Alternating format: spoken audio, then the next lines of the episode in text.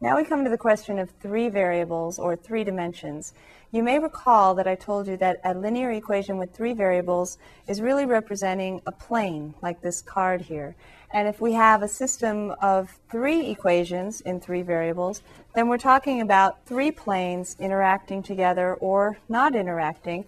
But when we put the three equations together, the question we're asking is, how do these three cards interact with each other? Do they intersect at one point, like if I were to stack them and make a corner out of them, which is kind of hard to do, so I'm going to go to an even higher tech visual aid, this block right here. We have two parallel planes, top and bottom, and then we have two sets of parallel planes on the sides. So a total of six planes are represented by this block. And when they're parallel, you notice they don't ever touch. But if you have three planes intersecting in one point, on this block, that's being represented by the corner of the block. So this is one point of intersection of three planes. Now, if I want to try to draw that on the board, I use the x-axis on the left, the y-axis goes parallel to the floor, and the z-axis goes up to the ceiling. And a very simple point of intersection to see here is the origin right there, 0, 0, 0. So if you have three planes intersecting at one point,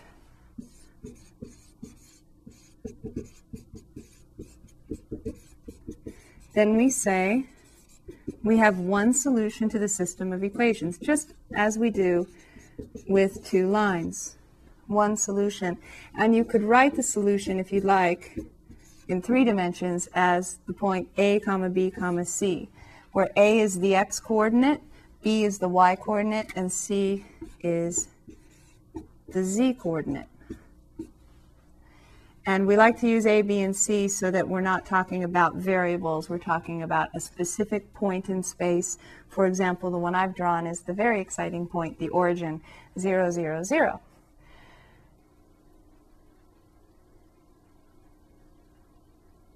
Now, are there other ways that three planes can relate to each other? If you think about these three cards again, is there a way you can configure them so that they don't intersect at all? And your answer to that is probably yes. Make them all parallel to each other. If you make all the planes parallel to each other, then they never intersect. So it is possible in three dimensions, and I'll give you a clue to the future in more than three dimensions as well, it is possible to have three equations or more equations and have no solution, no point of intersection at all. And so just think about in three dimensions, that's related to these three parallel planes. Now, if I'd like to draw those on the board,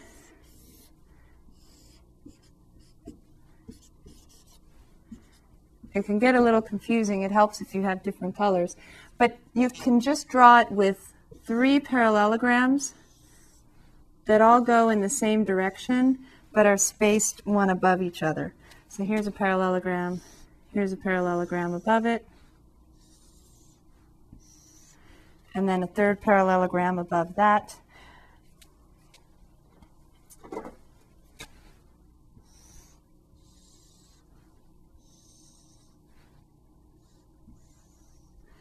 Three parallel planes in three dimensions.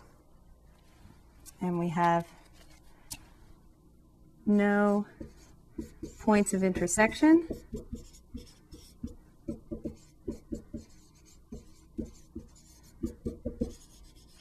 So we have no solution.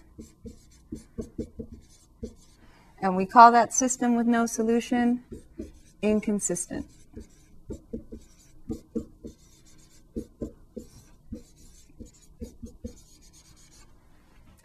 And you'll learn to be happy with these inconsistent systems because there's no way to write their solution because they don't have one. So as soon as you get something like we got in the uh, x plus y equals 5 and x plus y equals 8 example, when you get all zeros on the left and then something other than 0 on the right, that's representing an inconsistent system. And we're going to look at those examples in three dimensions in a few minutes.